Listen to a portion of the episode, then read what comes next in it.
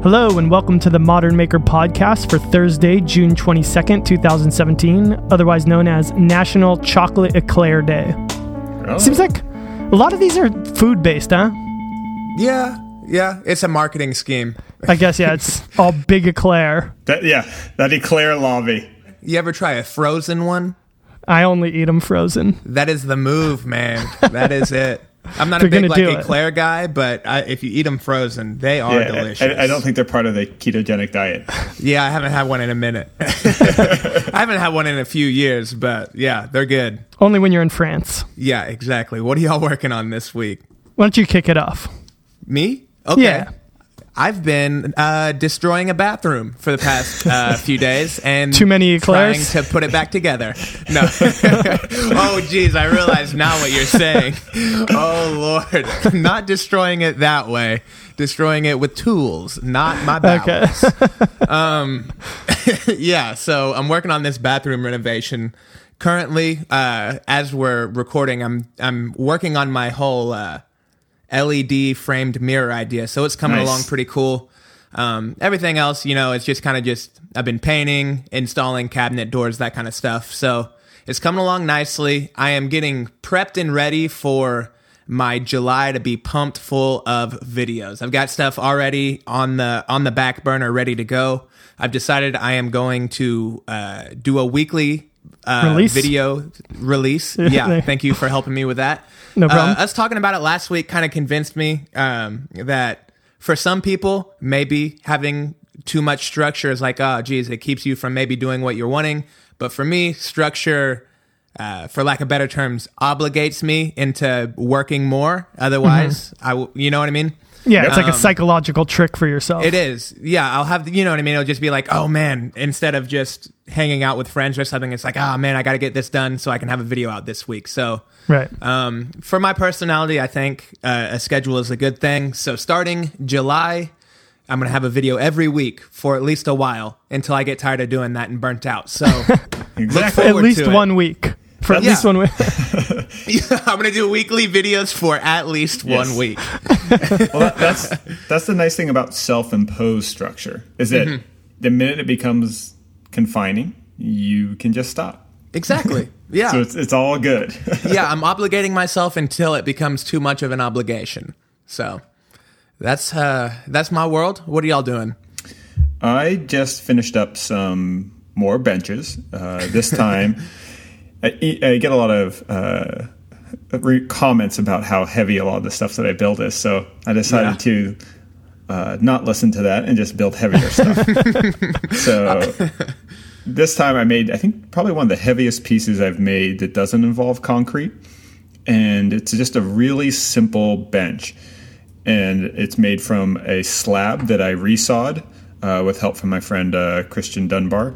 Um, we resawed it on a, on a giant bandsaw over at the build space. And it was actually the first time I'd ever tried to resaw something that big.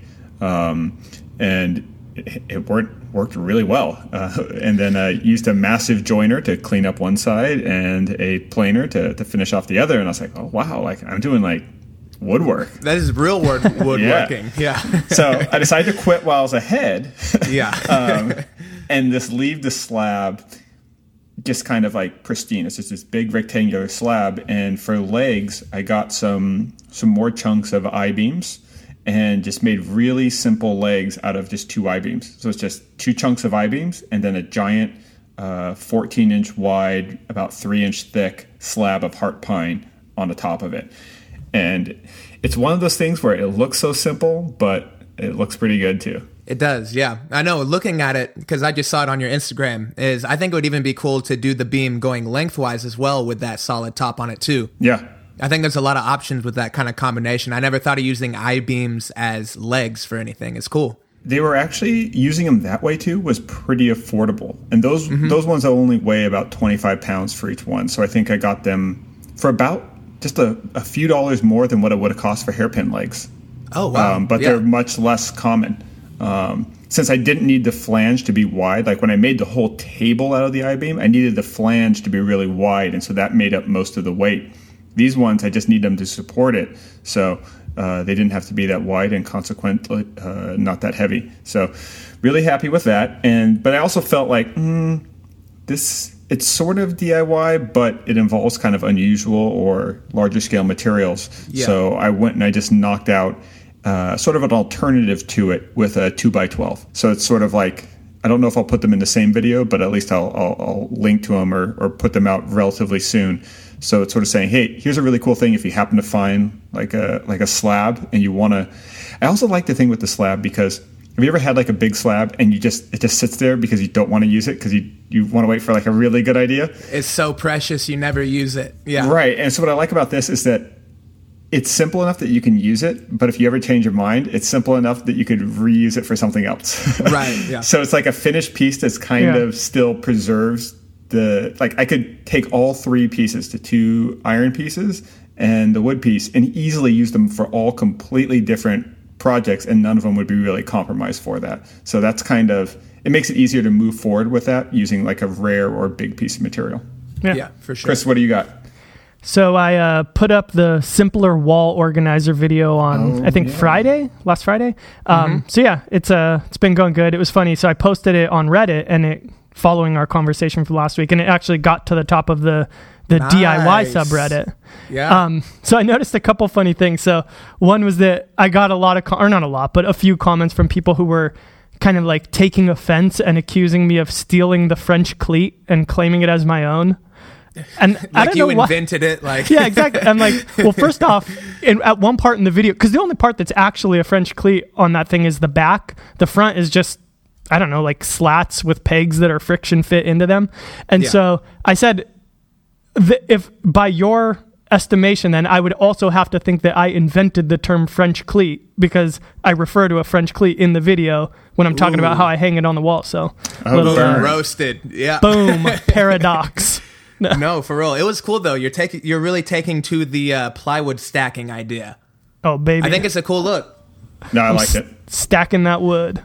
I also liked that it, it looked like something I could do. For yeah, it's it's not bad, man.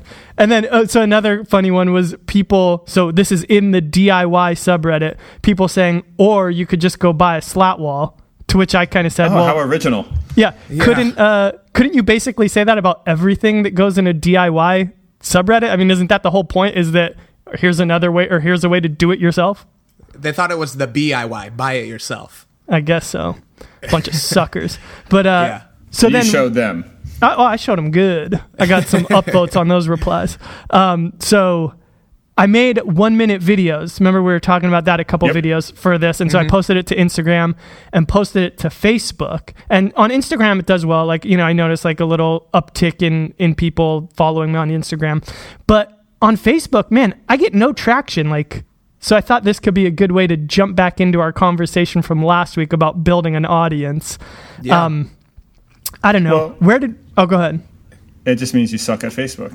I guess, man. Just the Facebook crew does not uh You know what it is? I think it's that stuff like that is clickable, not shareable. Kind of I think you had mentioned that last week, Ben, that there's Yeah. a there, there's you can distinguish between the two. I think it's because shareable things are probably more like here's a new way to approach something or here's a new way to utilize something and clickable is more just like that looks cool and i Yeah, think I- I, I, fit into the that looks cool more than the other thing Yeah, I think it- to, to simplify it, and I think it actually is pretty complex, but to, to sort of simplify it down, I think the shareable things elicit almost an emotional reaction, like a, like laughter, or just like, what? How did you do that? There's like an Mm-hmm. Aha or kind of like mind blown or humorous or just so silly or infuriating. It's like that kind of emotional response, I think, is the share thing. Whereas often the, the the things that get shared a lot aren't necessarily desirable. They're more just wow, um, or they sort of speak to a very unique pain point, right? Like uh, they speak to sort of an annoyance that a lot of us have dealt with, and the person solves it in a video, and everyone's like, "Oh my god, that's brilliant!" Um, so yeah, I think that's that's that. What I what I do think is interesting to track on Instagram is sort of like engagement um, and sort of looking at view numbers versus typical like numbers. And I find Right. that my when I do a video on Instagram, it typically gets about 10 times the number of views that I would get likes on a still image post. Right. Um, and then comments are often, uh, uh, I think, a little bit more on uh, videos as well. So, and then the other thing with Facebook is it's a crapshoot. And uh, sometimes I launch things and they do really well. Sometimes I launch it and nothing happens, and then a month later, it takes off. And that's that's true with launching any sort of internet media. But I think just in general, as a good practice, you know, circulating all those things. And once you do the one minute short edit for Instagram, it's no additional work to post it to exactly to, to, to Facebook. The one thing I do find though is Facebook can be a little bit trickier to get the thumbnail game just right. uh, you have to like post it and then go back. It's it's like at the moment of posting, you can't always select the thumbnail, um, oh. and so you have to go back and sort of go into like a video album setting and reselect the thumbnail. And it can be a little bit tricky if it doesn't accidentally land on an image that you want. Um, but going back to our discussion of audience building, I thought I would recap some of the things we talked about. Before we do uh, that, I'm sure. sorry. I just want to make a really quick announcement. This weekend, um, I'm going to be at the woodworking event in Skiatook, Oklahoma. Um, I realized I was supposed to talk about it last week and I totally blanked and forgot to. So before we get into everything, I just want to say, hey, if anyone's in the area and wants to come out, it is Saturday and Sunday right by Tulsa, Oklahoma. So if you're in the area, go to videowoodworkers.com, check it out. It's a cheap entry and there's going to be a lot of people that make videos Sorry for interrupting. Keep going. No, no, gotta, gotta get the plugs in, man. Gotta get yeah, those plugs in. if you're in Oklahoma, heck, if you're in the, anywhere in that yeah, if area, you're in Kansas, Missouri, if you're in the Texas. Bible Belt, come on down, baby. go, go see Mark. come on, yeah, it's gonna be fun though. There's gonna be a lot of cool people, a lot of cool stuff. So, yeah. Oh, and and while we're doing sort of plugs and shout out, I wanted to uh, when I was doing this last project, uh, the bench um, I actually referred to a uh, video that Marc Spagnuolo, the the wood whisperer, had put out on sort of uh, finishes, uh-huh. and actually used that to sort of drive the sort of decision making for finishing off the wood top. So, shout out to Mark, the real Mark, uh, the wood whisperer, who is a weekend show alumni, and. Yeah yeah, uh, I hadn't seen that many of his videos. I was always sort of aware of them, but they are ridiculously informative. Oh yeah, yeah, it's very mm-hmm. educational. He's like a teacher. Yeah, yeah, yeah. Um, so back to audience building. Um, so last episode we talked sort of about clustering, the idea of identifying kind of niche subject matter and then doing a few videos around that so that you have a cluster that attracts those sort of search terms. Um, we talked about the difference between sort of searching for something versus share, sort of doing things that are evergreen, like a like a sofa, uh, which will just you know there's always people searching for DIY sofas or how to do this thing, uh, versus uh, very shareable things, which are more sort of spectacular, visually unusual, trendy.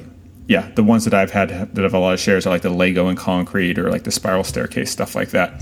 Um, we talked about the importance of thumbnails and also a little bit about how important it is just to uh, not follow other people's success models, but look at what makes you the most prolific. Because if you find sort of that, it may be you're really good and really glib, and you can just anytime the camera's on, you have something clever and funny to say. So that's a competitive advantage. That lets you be prolific on camera.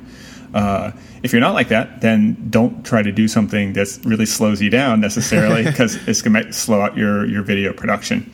Um, but in the end, if you can produce more good stuff, it's generally a, a, a good thing. So some of the other things that uh, that uh, that I want to talk about uh, were in particular with the things that Chris was just experimenting, which is sort of syndicating to other channels. And again, I want to preface all of this by saying that uh, if I say something has worked for me, that doesn't mean it'll work for you. And it doesn't even mean that uh, I won't change my mind and try to do it something else. This is all still pretty experimental. Uh, the platforms that we're publishing on are always shifting. So take all these things as interesting experiments that you should try and consider, but not as prescriptions that will get you hundreds of thousands or millions of followers. Um, but the one that, uh, that I want to talk about that I think is you know one of the things that is sort of that I have a, a different stance than most of the people in our in our sort of space is on sort of syndication and letting other media companies use my video content. Mm-hmm. Um, I think for most YouTubers, they're very rightly very protective of their media content. And I'm not telling anyone that they should give away their content. That's that's up to you. But I have, and I think it's done really well for me. Um, but also the way I monetize my sort of media stuff is a little bit different. I don't do Patreon. I don't ask for. I don't solicit funds from the audience. So my clients are really the brands that I work with, um, and you know, so if, if I was to actually list my profession, it would be some sort of media publishing or digital marketing, not necessarily a maker because I'm not getting paid to make. I'm getting paid for the sort of digital side of things. So if that's the sort of job and why people are paying me, uh, I take uh, sort of a, a, pride and craftsmanship of, of doing that well. Also, uh, I want to create wins for the people I'm working with. And one of the things that I found is that, especially the bigger the company you work with, you're not working with the head of marketing. You're working with, you know, a social media manager or sort of a, a mid-tier sort of marketing person. And those people have really tough jobs because they often actually know a lot more about contemporary digital media and social media than their bosses, but they don't always have the freedom to do exactly with what they think is best. yeah. So I realized that, so I never really complain about, hey, you should be doing this. This makes so much more sense. Why don't you just use all influencers? We're way cheaper than traditional media. What I do is try to understand what challenges they face in their jobs and what their sort of bosses expect of them, and then not only deliver that, but then give them a few extra wins on top of it.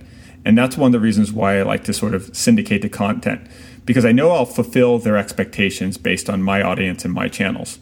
But if so here's an example. I've worked with Ryobi for three years now, and I, I, consider a lot of the people that work there friends. Uh, if I was ever get married, there would be some of them there at my wedding. Uh, and they've been awesome to work with. I like them. Uh, and I also know that they have to sort of report to their bosses and they have to make their justify their decisions. So recently they came out with like a hot glue gun, which is legitimately the best hot glue gun I've ever used. I got one in the mail. It's coming. Exactly. Um, so I was really happy with it, and you know I did a few projects with them, you know, per our sort of contractual agreement. Um, but then I saw an opportunity with like I think it was like a, a big Facebook group called like Five Minute Crafts, and I had done this like ping pong ball lab, really simple project using just a hot glue gun. Um, and they asked me for the content. I said, sure, just leave in the mention of the Ryobi hot glue gun. I did this content for him, them. It's only fair. So they did. And I think it's done like seven to eight million views. So I send that over and I, I didn't have to do that, but I know it's like, it's going to, it's going to make their week a little bit better. And yeah, they took yeah. a risk on me and they picked me out of a lot of influencers and they have a lot of options. Um, so I know just sort of you know going above and beyond and getting wins for other people. So at the end of their, their weekly meeting they can show show their boss hey by the way this happened you know? And it, we picked it and we have this good relationship with this influencer and they get credit for it. The other nice thing about that is it gives you sort of numbers that are disproportionate to your own following. Uh, i don't have any youtube videos with seven or eight million views. I think the highest is like five million. Um, so it lets me sort of punch above my weight a little bit and, and create not just a win for them, but also for the media company. Um, so now, if I ever do another Kickstarter campaign, guess who I'm going? If it's related to crafts, I'm going to go to that editor and saying, "Hey, remember I've given you a few content? Here's something that I'm trying to do, and I think here's an angle. Is there a way that you think that we can produce some content around that that would interest your audience?" Um, so, in in my first sort of business, which was architecture, I came into this dilemma of we were doing sustainable design. So we're coming up, we were spending a lot of time researching these really great building details that would save people energy, carbon emissions, and money.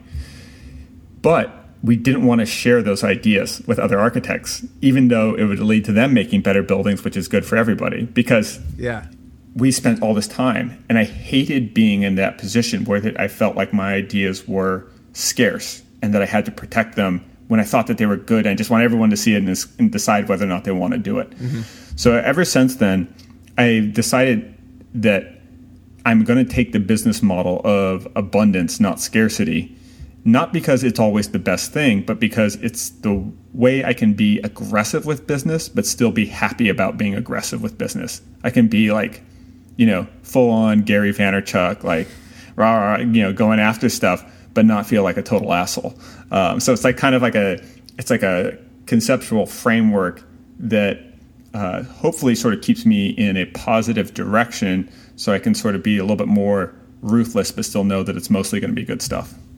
You know, uh, some of what you were saying there reminded me of something that I've always held to be very true and something that I've tried to practice a lot. And so you were kind of talking about, you know, when you're working with companies, giving them, I guess, more than what they're paying for, you know, just giving them that, that extra little win, like you were saying. And so something that I've always thought about, and this can tie into building an audience, but I think it, it goes beyond that. So even if you're not interested in building an audience, but just like, you know, bettering yourself in life or, or getting a job that you're shooting for or something.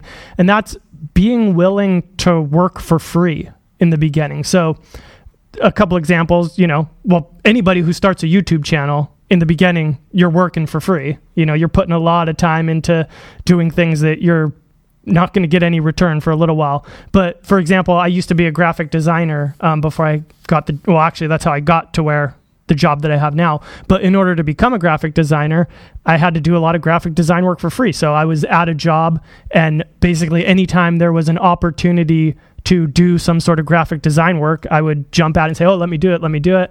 I would do it. It wasn't in my job description, but it helped me to build a portfolio.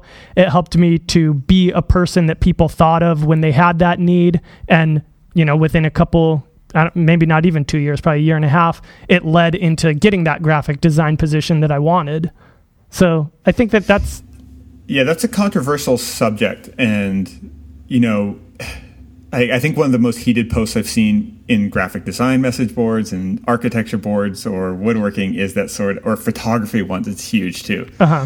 So often the discussion is very simplistic. You should never do that, or you should do it because that's how I got to where I'm at. I think that the the more nuanced uh, sort of caveat to both situations is there's good times to say no and there's good times to say yes. Uh, yes. I think that for me that the key is am I doing work for other people for free or am I doing work for me for free? Right. So when I started my YouTube channel, I wasn't, it was clearly for me because no one else was watching. right? right.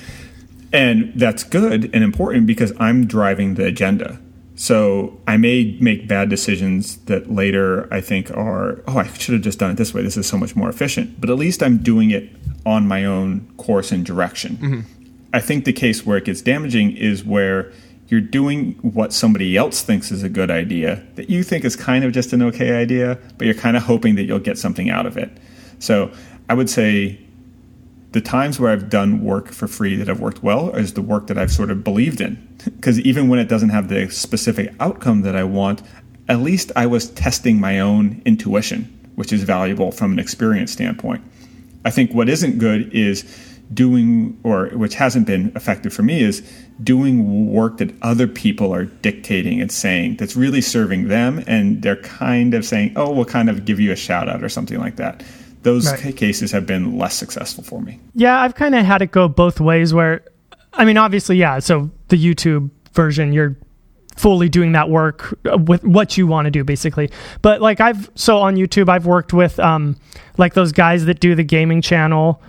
I did the the Xbox video, which was it started off as something that was totally for them, and it was just kind of like, okay, yeah, but I, I want to be a part of it because I know it can help it can help expose me to a lot of people, and I found a way to. I guess it's it's just a matter of being willing to, if you have an idea that you think is better, speak up about it. And so I did that, and they were totally receptive to it, and it was a awesome uh, working relationship because it did expose me to a lot of people and, and triggered a lot of growth on my channel. That was, I mean, if there was like any one time I haven't had like that viral video, but if there was any one time where like I got a big boost, it was definitely that Xbox stand thing that I made. Um, the whole debate about working for free, though, I know you do see it a lot in graphic design. And I think that it's work for free up into a point, but it's hard to say because within graphic design, okay, here's a good example. So I got a comment on my last video where it was sponsored by Squarespace. And I got a negative comment about Squarespace, and the person said in their thing that they were a web developer. And it's like, well, Mm. yeah, of course, if you're a web developer, you're going to hate Squarespace because Yeah. it's taking away a lot of your business. It's making a lot of what you could make a lot of money on five years ago, where you can't make money on it anymore. You know, you're going to have to get into more complex things now, really, to make the money. So, in the graphic design world, you see a lot of undervaluing of it. Uh, Well, Mike, you had this problem with right when yeah, you I asked wasn't for. even going to talk about it. Yeah, yeah. I mean, edit this out. No, no, no. It's fine. I'll talk about it. Yeah. Do you want me to kind of give the quick story? Yeah. Yeah, sure, Okay. go for it. Um, so, ooh, this actually works out really great because today, man, I wish I had some with me. Today, I picked up the new modern build builds. I said modern build. The new modern builds merchandise. I got that new swag. I got a I got a hat design. I got a couple T-shirts. I got all kinds of stuff. Nice. Um, but to do that, um, so everything I've done in terms of graphic design for myself, I've done by myself. And I really have not a lot of experience in doing that. I'm very subpar and all of that kind of stuff. Now, I could have take, taken the time and said, hey, I'm going to make a few designs and they're going to be okay. Or I can see if anyone in my audience who happen ha- who happens to have any experience in graphic design, whether they just do it as a hobby, whether they do it professionally, whatever. Um, if they're, I made a video saying if you're interested in designing something for the new Modern Builds merchandise, um, yeah, I said send it to me, and then I'll, you know, basically pay you for it if I like it. Now, I got in huge trouble for this. In fact, I got put on the front page of the graphic design Reddit board because Right. I was asking for uh, what's that? What's it called? Uh, spec work or something Yeah. like that? Yeah. yeah. Um, with with no intention of trying to get people to work for free. I wasn't even soliciting for professional artwork. I was just saying if any of you guys are fans and think it would be cool for one of your designs to be printed as, you know, a modern builds shirt or hat or any kind of cool idea, you know, even if someone had a cool idea for like a beer koozie that I think would be awesome, I would have never thought of a beer koozie. I didn't make a beer koozie because no one had that idea. But it was just that thing. I was opening I was just opening the door for anyone that had ideas. That's all it was. If no one had a good idea, then I would have just either done it myself or hired someone. Yeah, I understand that. But there were some really awesome designs, some really cool people uh, with a lot better design experience than I had sent me some killer designs that I wish I could have printed all of them. But to those people, I said, "Hey, I really appreciate the time. I'm sorry that I can't, you know, print everything, and I appreciate the work you did." Um, but for the person that I ended up working with, I now have like a graphic designer. I have a guy that I can go to now that I never Right. would have met. The guy's in Indonesia. How would I have like gotten in contact with this guy, right? Right. Um, so through this whole weird thing that I'm doing a bad job of explaining, I was connected Ah. to someone I never would have been able to be connected Well- to, who has a really great talent that you know is he's also not professional. He's doing like what you were talking about, Chris, when you were talking Yeah. about just a couple minutes ago. Just like he was wanting to build a portfolio, he's just Right. Mm-hmm. getting into the game. That's what he's doing as well. So hopefully in the next couple weeks whenever I do my like little push for, you know, I'll make a little video saying I have new merch. This is what it looks like. Obviously, I'm going to give him a huge shout out. Obviously, I'm going to also shout out some of the other people that made really cool designs to hopefully, you know, make up for the fact that yes, I didn't, you know, buy designs from them. So yeah, it's a weird it's a weird world and I got a lot of heat for it. Is I guess the whole gist of it. Um, Well, I got a lot of heat for it and I learned my Yeah. lesson. I mean, people doing it, it's going to be something that it it always will be because it's kind of a like a Mexican standoff situation. That's where you know three people are all pointing a gun at each other, whatever, and it's as soon as one person fires, everybody fires. Yeah. So it's a type of thing that can only work if everybody agrees not to do it. Exactly. Right. There's always going to be someone who's going to do it, so then now you have to do it, and you get to a point where you don't have to do it. Mm-hmm. But when you're you're in the beginning, you kind of do. You have to you have to hustle and, and do things for free to, to try to get noticed. Exactly, and that's what I thought it would was. It would be a cool opportunity for someone that could make cool designs to maybe maybe someone else that watches me wants a cool design. Maybe they can go to him now. And also, I wasn't going to go the big argument that people were saying is if you want graphic design, go out and find a graphic designer and blah blah blah blah. I totally understand that. But I wasn't even going to go to a graphic. I was just going to do it myself, and then I opened it up to anyone that was interested. Um, so it's not like I was taking business away from anyone by quote unquote offering spec work. Right. I was just trying to see if anyone had some neat ideas, and Right. it just I, it kind of backfired on me, and it it caught me so off guard. I, I actually think that what people are objecting to is what in your in this case was a little bit of honest naivete. Yeah. Yeah. And when I see these sort of posts, uh, I see them in architecture, photography, graphic design, all these kind of things. What I think is often most offensive to people is the obliviousness of the person posting that what they do is valuable, time consuming, and takes real skill. Exactly. Right. Yeah. And it's not so much they're objecting to the specific transaction; they're objecting to the the obliviousness and just thinking that. Like I saw a post recently of someone saying, "Hey, I'm looking for a wedding photographer, and I'll guarantee you that I get you like a thousand likes on Facebook." And they're saying like that has very little value. Right. Yeah. What I do has more value. So they weren't objecting that somebody was saying, "Hey, do any of my friends want to do the do the photography because I don't have any money and we you know we're trying to buy a house." People wouldn't object to that. I think what they're objecting to is the asking for something that they know has value. Uh, in a way that they think that the person asking doesn't respect that value, and I think that's where the offensiveness comes.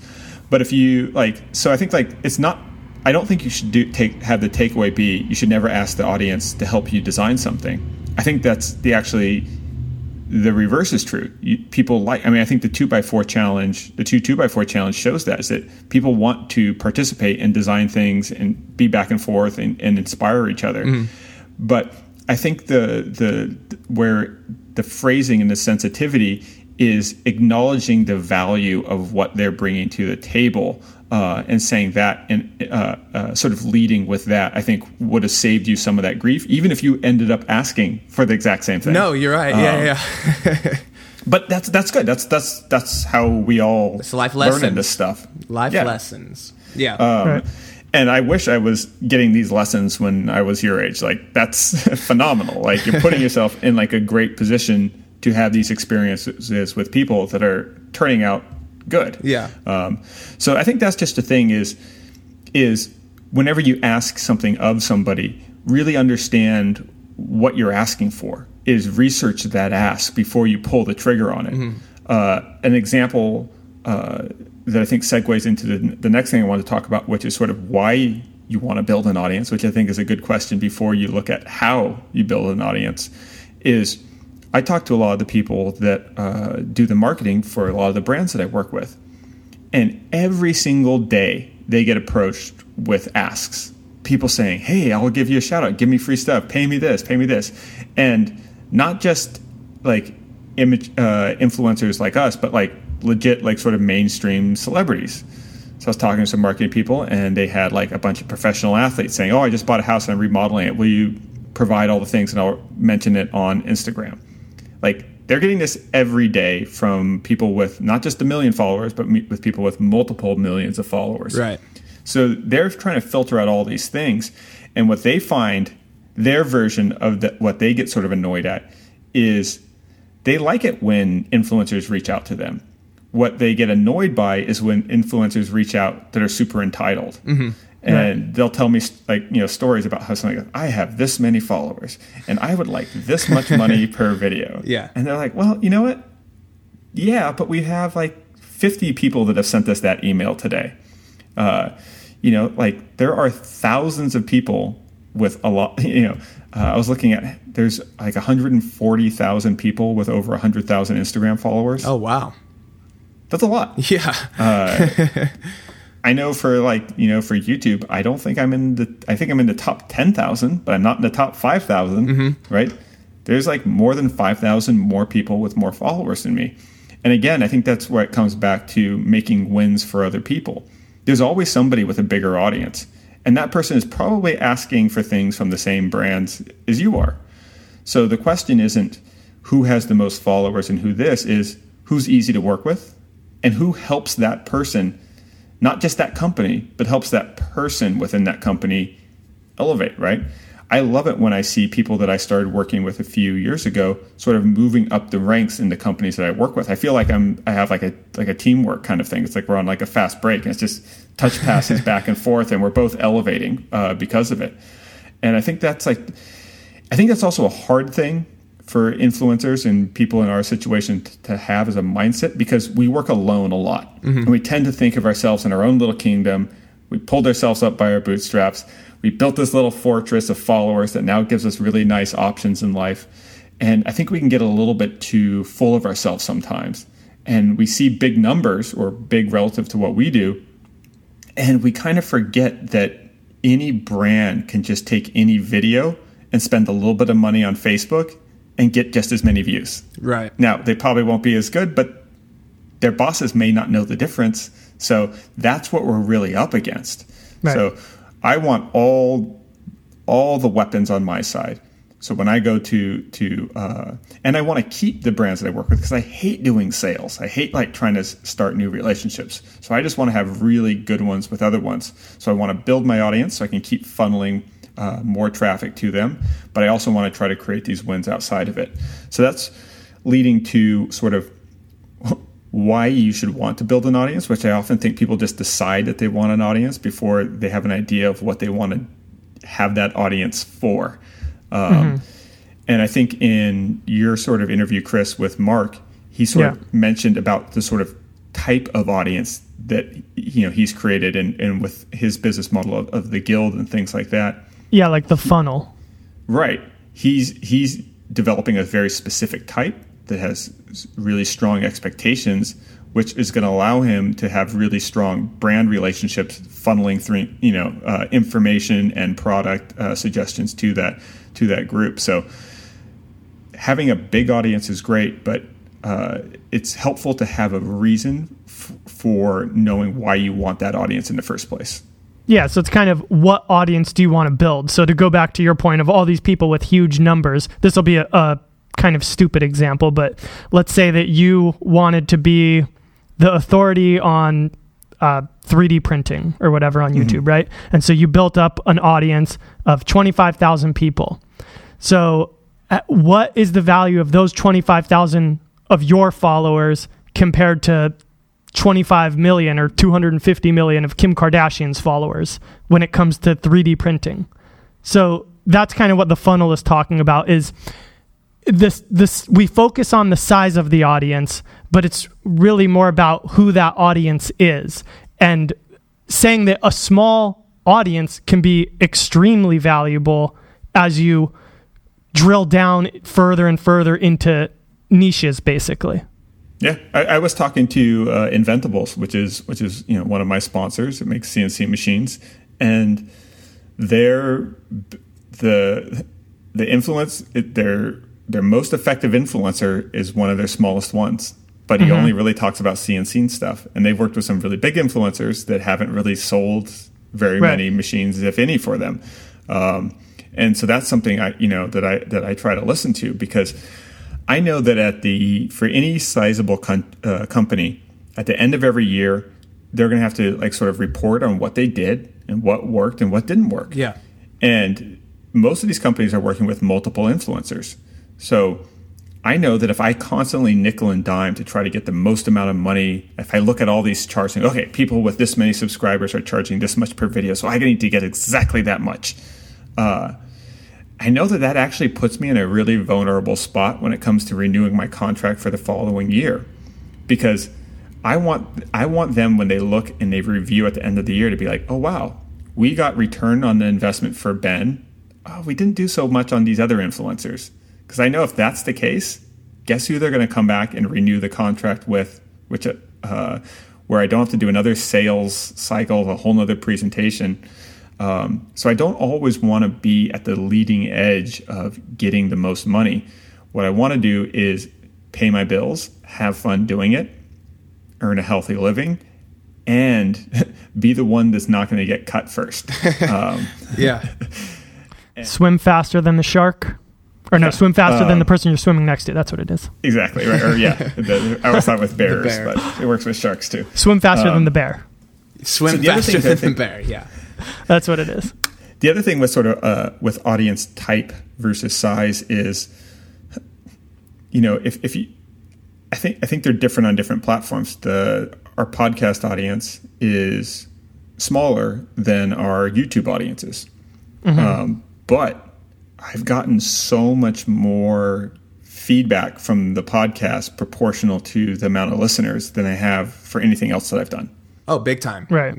Like a lot of like direct messages and stuff on Instagram and uh, you know people complaining about Mark. No, I was kidding. Oh, Uh. Dang it. yeah. Uh, but no, it's but it's because we're talking in depth. They're seeing a different side of our personalities. We're going deeper on subject matter, um, and I think we're coming across more as humans rather than just people. You know, flashes of humanity making stuff. Right. Um, Yeah, I think it's a lot more intimate of a relationship where you're more like in the club or whatever when you're listening to this than just viewing something. And you could tell from like all the comments we get have all the inside jokes and everything like people feel like they're part of something.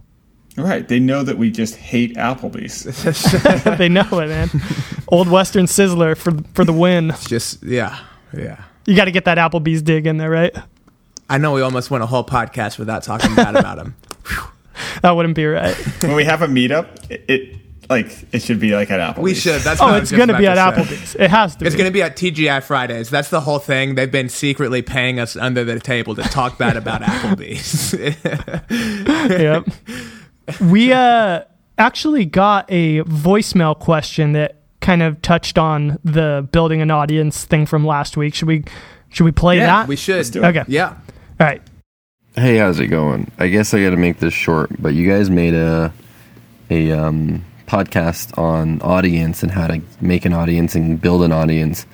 And I was wondering, um, you guys touched on the thumbnails, but you don't touch on what you do to keep the audience intertwined in the video for the full seven or eight minutes. So for me, I think music and sound is really important, and I was kind of hoping you guys would go over the sound that you need and the music that you should use or shouldn't use, or where to get these things from, and even get maybe the um, where you get your editing software, what software you use, and all that other good fun stuff. Appreciate the podcast, guys. Have a good one. Okay, so the best way I've found to keep an audience engaged in a five minute video is to make it a three minute video. No, that's, That's so a good true. point, though. yeah. That's so true. you just think of that I'm right not- now. That's a clever clever I, way I'm to put it. not the best person to, to, to ask with that. Um, but I think uh, pacing is, is, is one thing. Um, I found that the I've done a few videos that length, and the sort of uh, how many things are happening is is uh, I think uh, contributes to that. If I look at the ones where there's more viewer fall off versus other ones, um, the the videos that have had good retention are like my recent sort of uh, sort of half year update where it has it doesn't have the most views because I say very clearly not a project video. Yeah. But the people that are watching it are watching most of it, if not all of it. Um, and I think it's because it's very quickly paced. There's not a lot of filler. Uh, when I've done longer building projects, um, I think my projects are pretty simple, so there might not be enough sort of instructional material to really hold people for eight minutes. Um, I've seen a little bit of fall off. Yeah. Yeah, I think that there should be no such thing as a seven or eight minute video going into it. That should only be determined once the video's done. So it does kind of have to do with how much content is there, how much is there to talk about. So like, you know, my videos, they the project videos range from like, you know, usually 6 minutes on the short side to maybe approaching like, you know, 14 15 minutes on the long side. And I don't know how long the video is going to be as I'm filming it. It's only once I sit down and look at the footage and say, okay, here's the things I need to explain. And then as I'm building the video up, I still don't know how long it's going to be. So it's really more of just a matter of how to keep them engaged into the next thing and now into the next thing and now into the next thing and just focusing on keeping it an engaging thing and then however it long however long it ends up being is how long it ends up being. The other thing to remember too is that just because uh, our digital metrics aren't always telling the whole story too, right? Because there's some TV shows like when I watch Game of Thrones, it's like I'm paying attention, right? Right. If it's like it's, if it's a new episode, whereas if like I'm like kind of falling asleep and there's like an, um, like Law and Order's on in the background, I'm like paying attention to maybe like it could be on for the whole episode, but I'm only Right. paying attention to like 20% of it. we need Um, like brain implants so that we can figure out that there's- concentration metrics. there's that sort of like ambient versus you know sort of you know rapt focus Uh-huh. i also find that a lot of people sometimes watch videos without sound uh, they don't always have their headphones if they're watching on their phone they have a good chance of having this the the sound turned off unless they're one of those assholes that's like sits on the subway or the bus like just blaring whatever they're watching like out of their iphone. Like don't be that guy. That guy sucks. Um, but uh, there's definitely different types of of watching. And i think the you know where sort of consistency uh, does come into play is sort of setting expectations for how they're going to settle down and watch the things. Uh, when if I'm watching one of your videos, Chris, like it's more, it's like oh okay, I'm like going to have a cup of coffee, Yeah. kind of like you know It's hang an out, event. right? you don't you don't produce as many of them, and it's I have an expectation for about this is going to take a little bit longer than one of Mike's videos. Yeah. Uh, whereas Mike's videos, I could be like, oh, I got to send you. Oh, let's put this on another screen, like knock it out real quick. Exactly. Um, yeah. So they're they're just different. They're both good. It's like I don't want to only watch TV shows and never watch movies. It's just I have different expectations for each one. Yep. About uh, uh so for the other part of that question about like the music, Music. and the and the editing software, I think those are all kinds of things that I mean just use whatever works for you. I don't think there's one right answer. For me, obviously I want to have that kind of like calm effect with my music, so the acoustic improvised guitar made sense. I happen to play guitar and have a friend who's really good at it and he's the one who does the the bulk of the music. So, you know, it just worked out, but obviously that would not be a smart decision if you don't have access to those things, but there's not one right answer. I mean, I would just look at what you have available to you and make a good decision. And I don't think that those are necessarily make or break things. Same thing with the editing software. I mean, if you're just starting off and you haven't edited before, go with something simple, iMovie or I don't know, whatever like the Windows equivalent of that would be. Um, I personally use Adobe Premiere because I had had experience editing before and there's more Oh, things Mr. you can do Fancy with it. Pants. I get it for free through work, so otherwise I would probably use Final Cut because it's cheaper. Yeah, that's what I use. Yeah. And I mean, everything I do in Final Cut, 90% of it can be done in iMovie too. So, like, we're not making crazy produced videos. 90% of everything I'm doing is just cutting from one thing to the next with a voiceover Yeah. and music. That's, and it you can that's do that the way it should be, man. Keep it simple. Yeah.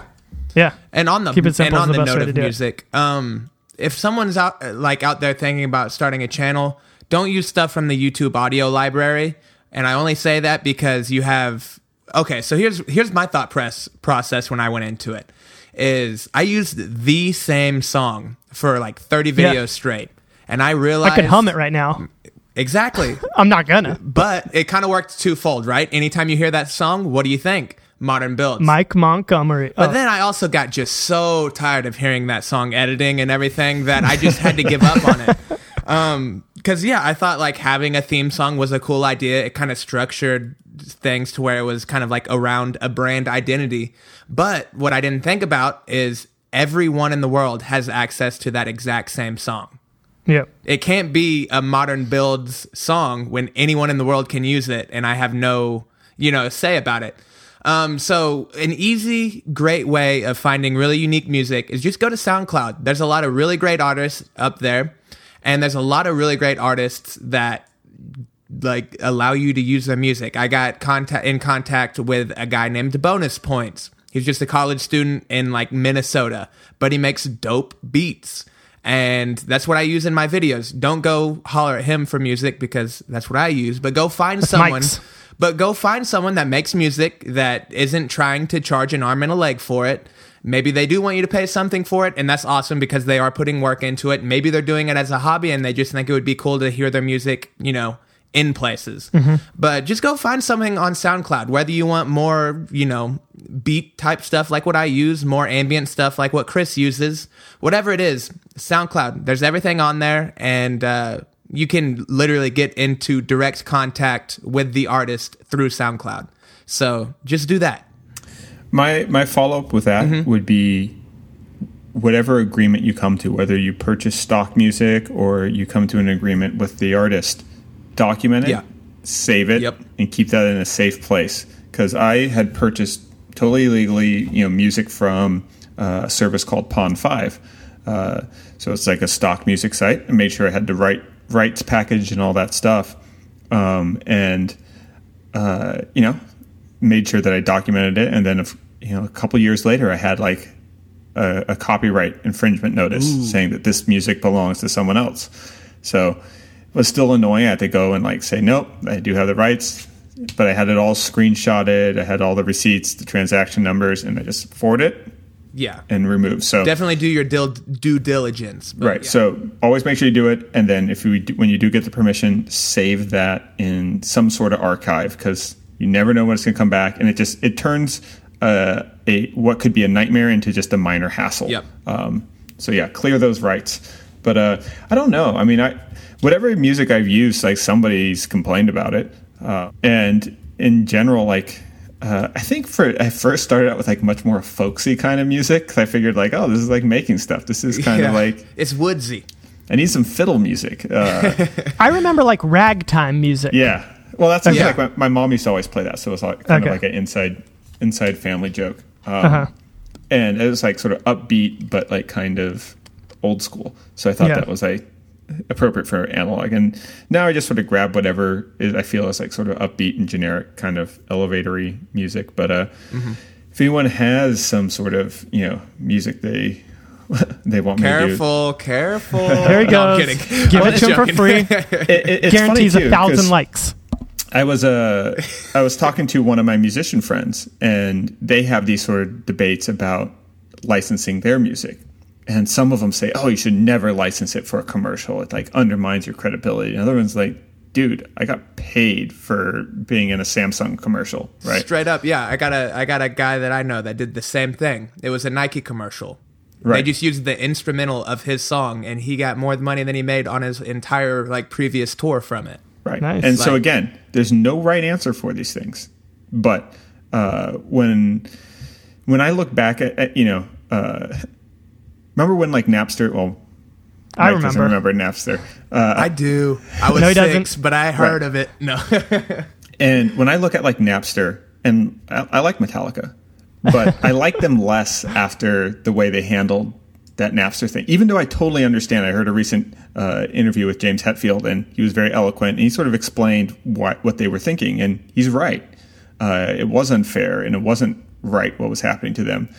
But the way they protested it was kind of douchey. Not yeah, it kind of didn't make it didn't really present their best side, right? And they didn't really articulate their their reasons for fighting it clearly enough, or in a way that was that showed that they understood the fans' perspective. Um, and then you look at like now where musicians are realizing that they do have power. They have power in deciding when their music drops. And they said, "Oh, well, if these streaming services are making money, why don't we make our own platform? And I think that's that's the sort of approach to take. It's not to say do this and never do this. It's to say this is what happens when I do this. Do I want that? And then what are my alternatives? And why can't I just do that for myself? Oh, it's too much hassle. Okay, then. Well, what's the least hassle way to get the most towards my objectives? Um, and just taking a very calm approach where you're looking at the concepts behind things and not just here's the, the, the, the paint by numbers approach for how other people are doing it, and this is why I should do it. Yeah. Nice. Well, thank you, Leighton, for submitting that question. And if anybody else has voicemail questions, you can record those and send them into modernmakerpodcast at gmail.com. And uh, if they're good ones, we'll answer them on the air. Cool. Chris, do we so, have a hypothetical this week? We do. We have oh, a, cool. uh, a fan submitted hypothetical. So I'm going to try to oh. nail this guy's oh. name on my first try. Ready? Schmitty Warben Jagen Jensen. Nailed it. Perfect. I think I nailed it. so he says, if you could only use power tools, but only build with construction grade pine, or use hand tools with expensive hardwoods for the rest of your life, which would you choose? Power tools. All day. Power tools. yeah, power tools, pine. All day. Yeah, I think really, it's, Chris. Uh, you'd be stuck with oh, two yeah. by fours. Ah, uh, poof. Okay, my short term answer is the Power Tools Pine because I feel like I, I'm really like not all that like crazy about like figuring and grain and all that stuff of the wood. For me, it's really about like shape. That's yeah. that's the main thing that I really focus on. So when I look at okay, well, how can I quickly? You could use pine plywood. You could use pine plywood. yeah, it works. But how, so so my uh, my initial thinking is how can I? Uh, what's gonna be like the least disrupting to me in still being able to produce what I want, and that's what's gonna be the least disrupting. If I said okay, well then I'm just gonna really adopt hand tools. I'm sure that you know, in ten years from now, maybe I would be that would be the smarter decision. Yeah. But still, you know, if you're forcing me to make a decision and and go down one of those paths in the fork in the road right now, I got to say the the pine and the and the power tools. Yeah, my whole thing is like I just have no interest in breaking down a sheet of plywood with a handsaw. You know what I mean? just sitting there sawing all day. I was actually thinking because I used a really expensive, big, giant bandsaw to resaw this thing. I was thinking, oh Yeah. man, that's kind of. I need to show some sort of alternative. So I've been looking for.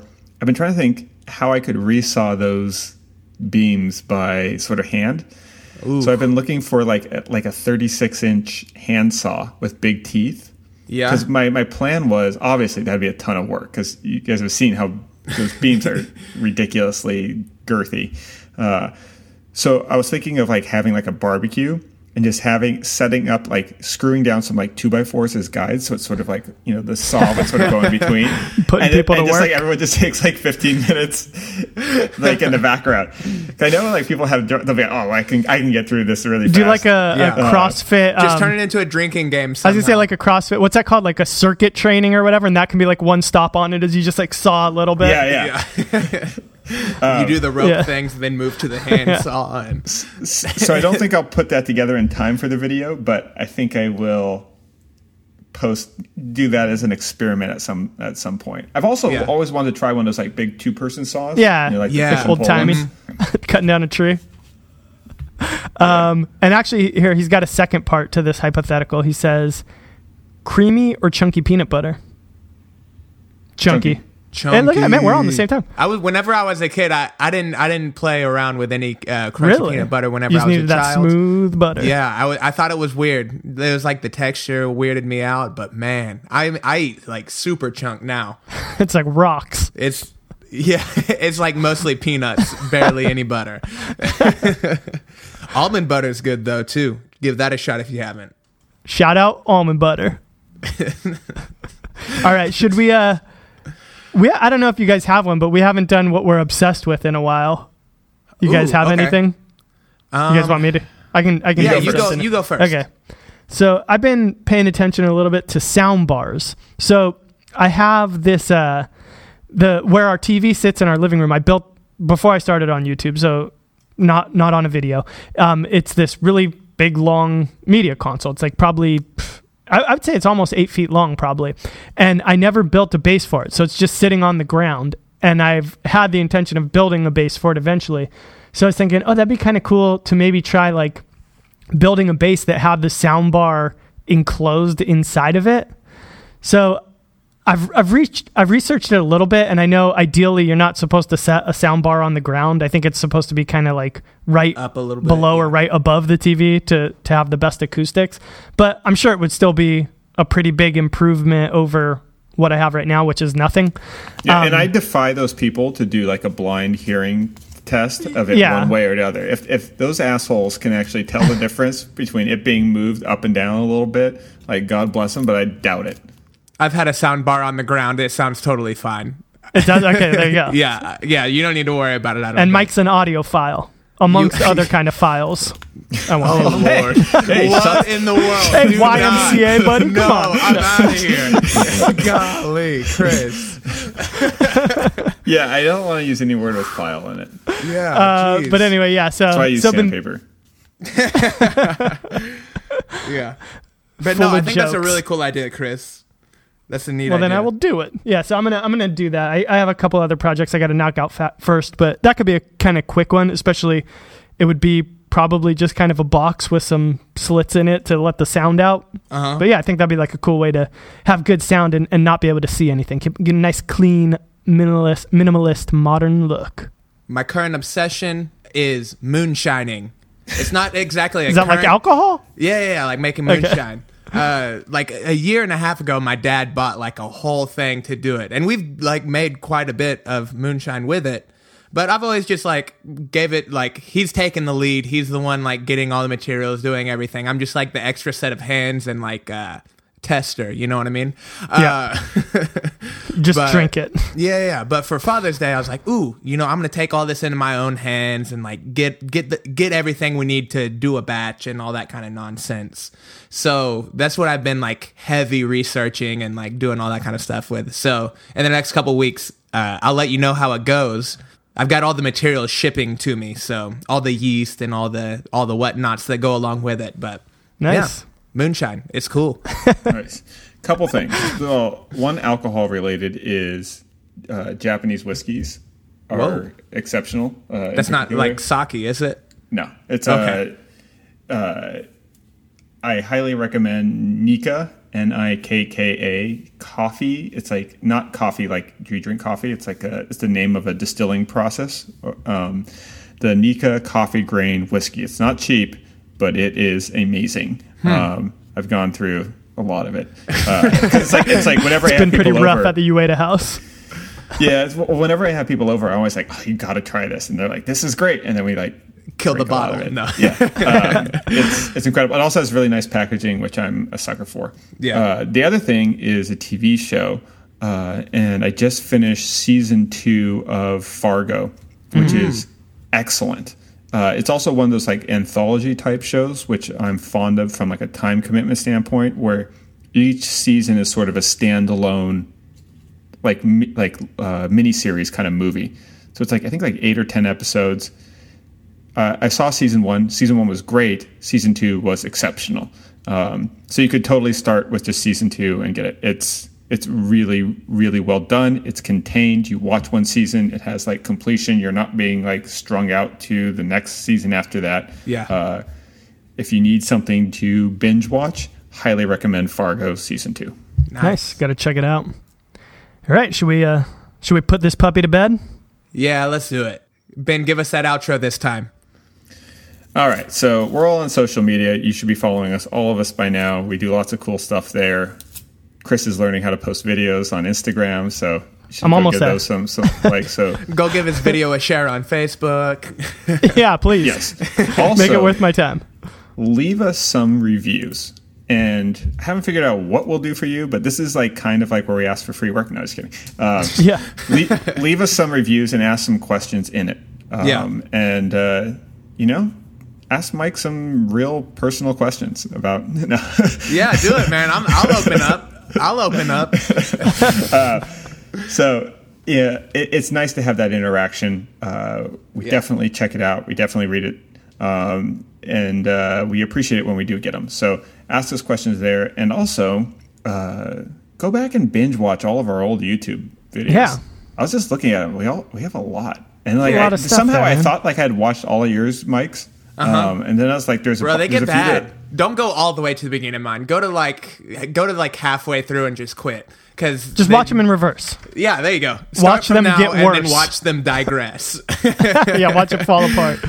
Yes, You and know what- also the other thing we haven't solicited from the audience uh, recently is ideas for show topics. If Okay. there's something that you want us to go sort of deep on, or something something you want us to really break down in the world of either sort of YouTube, making related media, or making and design itself, uh, you know, feel free to to to to suggest something. Also, another thing, we're not we all like each other, so we're not that afraid of sort of teasing each other and get getting contentious. So if you see that there's something that like one of us does that's totally different than the other one, uh, feel free to point that out and, and use that to start a discussion as well. yeah. Yep. The other We're thing gonna I'll be say, like the first take of making. yeah. if you uh, if you do uh, a five star review and you leave a question, either copy and paste it and send it to us in email or take a screenshot because it's sometimes it's kind of hard to go through all the reviews and find them. You have to like keep hitting load more, load more, load more to get to the new ones because it re- it puts them in, Oh, in chronological order. order. Yeah, from the Yeah. first one. So yeah, do that to make it a better chance that we'll actually see your question. Awesome. Thanks, guys. All right. All right. See you on the weekend. Bye. Come see me in Tulsa. I'll be there. Yeah. Oh, yeah. I'm go going to be building stuff. Everyone's going to be building stuff. It's going to be dope. All right. Go see Mike. It's gonna be dope. Bye. Later. Bye.